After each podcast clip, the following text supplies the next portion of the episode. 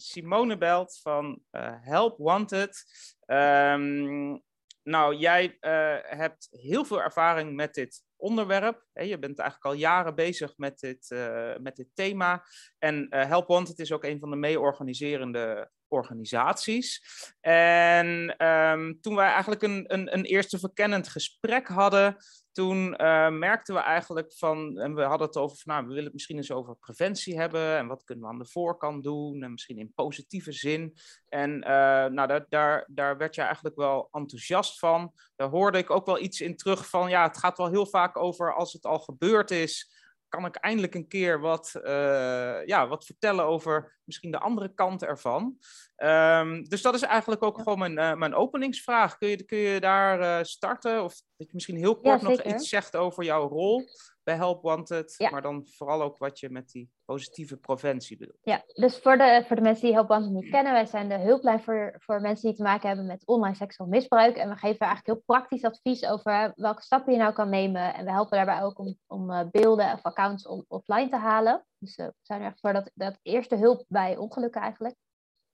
En ik uh, zie daar heel veel, ik spreek daar heel veel slachtoffers. En ik zie dus vooral de kant waar het verkeerd gaat.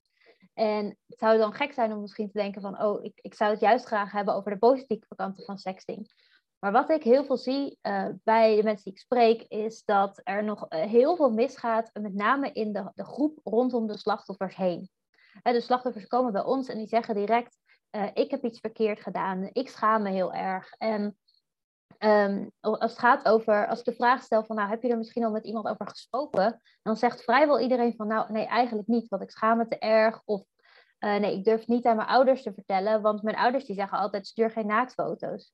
En dan denk ik van, nou, volgens mij heeft zo'n ouder helemaal niet de intentie gehad om uh, ervoor te zorgen dat, die, dat het kind denkt dat ze heel boos worden op het moment dat je er naartoe komt.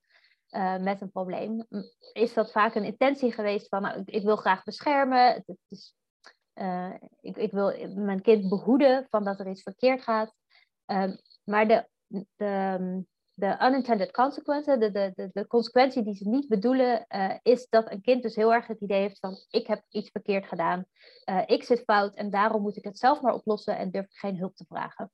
En ik zie dat zo vaak op de chat dat mensen denken, nou ik, ik wil het liefst gewoon even het zelf oplossen en er niet over praten. En dat levert vaak heel veel problemen op. En dus jongeren die, die, die komen bij ons en die zien, uh, die, die hebben iets meegemaakt, iets heel naars meegemaakt. Maar vervolgens maken ze eigenlijk nog een keer iets naars mee vanwege de, de opmerkingen die ze om hen heen krijgen. En, uh, of de angst voor die opmerkingen, dat ze dat krijgen. Dus ik denk dat we daar nog heel veel kunnen veranderen. En ik denk dat, dat, dat daar aan de preventiekant voor iedereen, dus niet alleen potentiële slachtoffers, maar iedereen die daar ook maar mee te maken kan krijgen, daar wat aan kan hebben.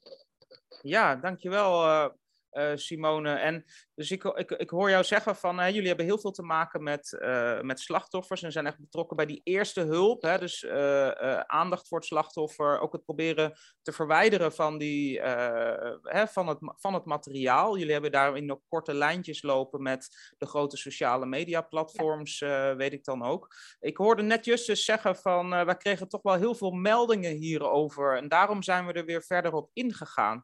Is dat iets wat je herkent? Is het iets wat, wat, wat vaker voorkomt sinds de corona? Of, of lijkt dat misschien maar zo?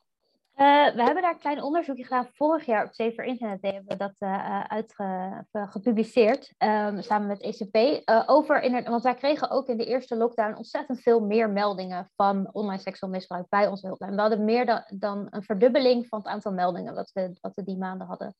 En eh, om een beetje context te geven, hebben we normaal gesproken zo rond de 400 meldingen uh, per maand. En uh, die maanden van de eerste lockdown waren dat er opeens 800 of 850. Dus dat is echt wel een groot verschil. Um, maar de, als je naar kijkt naar de inhoud van waar ze dan over praten, ging het eigenlijk over hele andere dingen. Het ging namelijk over, ik, ik durf er niet over te praten, ik pieker er heel erg over. Ik heb een hele lange tijd iets, geleden iets meegemaakt en ik zit er nu mee omdat ik geen afleiding heb van de voetbal, van school, et cetera. Dus we hebben daar een onderzoekje naar uitgevoerd uh, om te kijken naar wat zit daar nou achter. Zijn mensen in coronatijden vaker aan sexting gaan doen? Um, en dat bleek eigenlijk dat dat helemaal niet zo was. Uh, Rutgers heeft het eenzelfde soort onderzoek gedaan en daar kwam hetzelfde uit. Dus mensen doen helemaal niet vaker aan sexting tijdens coronatijd. Ehm, en wat ook bleek was dat mensen er eigenlijk voornamelijk heel erg positief op terugkeken. Dat, kwam als, als soort van zij resultaat ook uit dat onderzoek.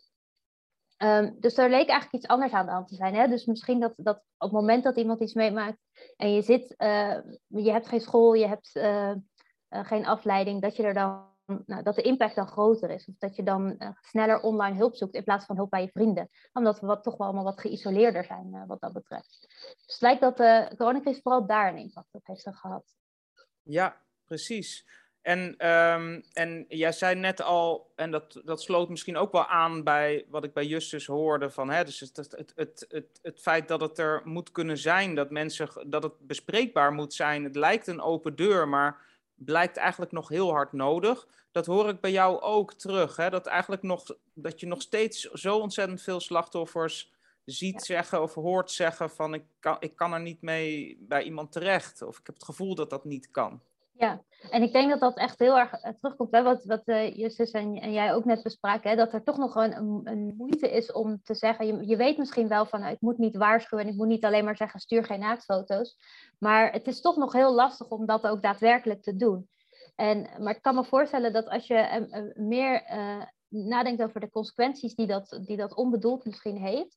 En dat je dan misschien daar beter bij kan komen. En het feit dat Um, wat ook uit onderzoek is gebleken, is dat ruim 90% van de jongeren die aan sexting heeft gedaan, daar positief op terugkijkt.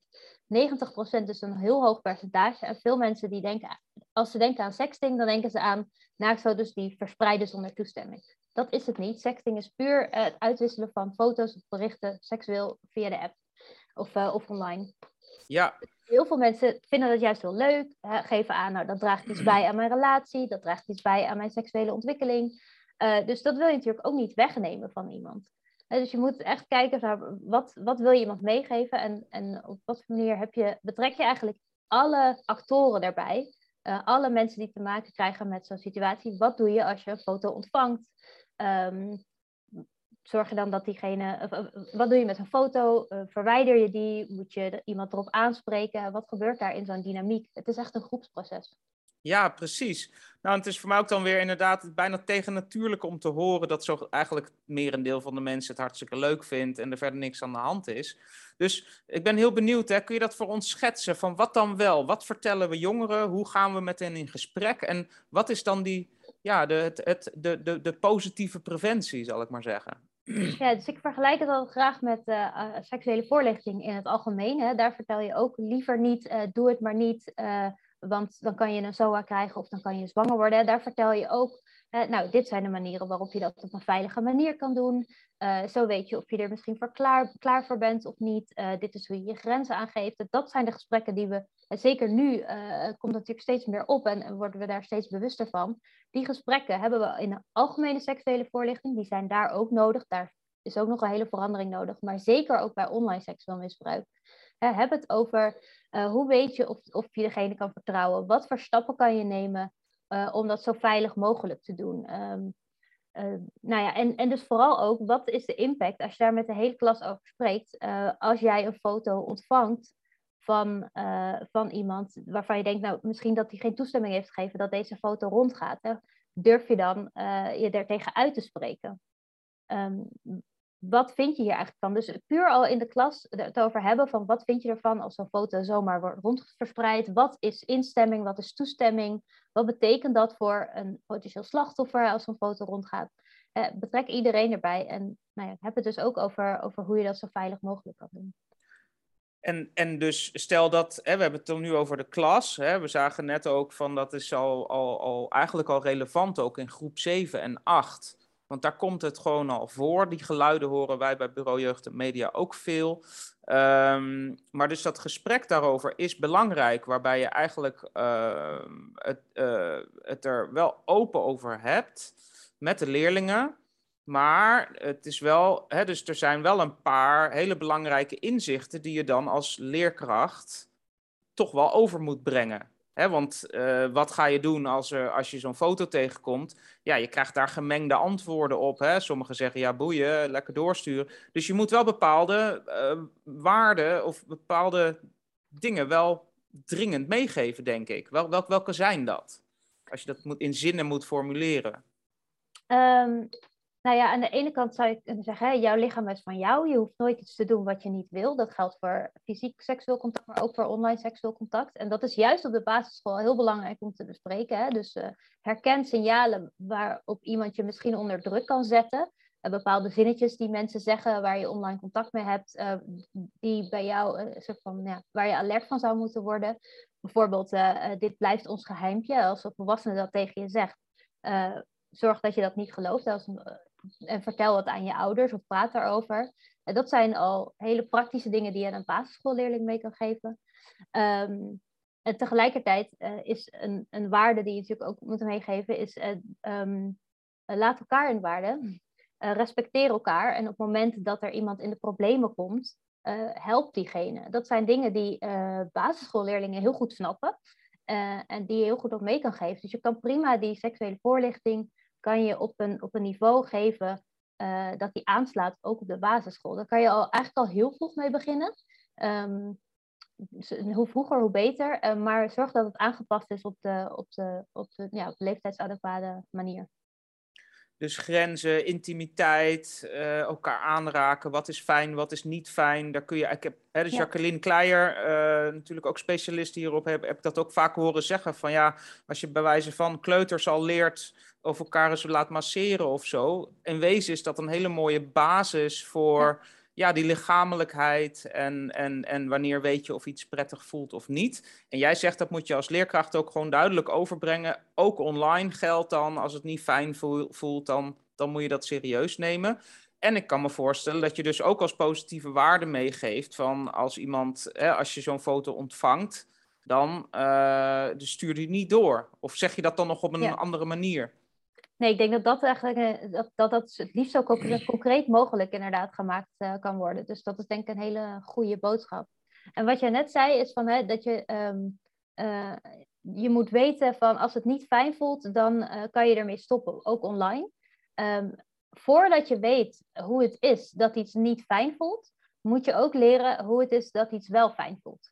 Dus om, je moet dat eerst kennen. Je moet weten, dit is een gezonde manier. Dit is, dit is hoe het fijn voelt. Dit is hoe iets prettig is.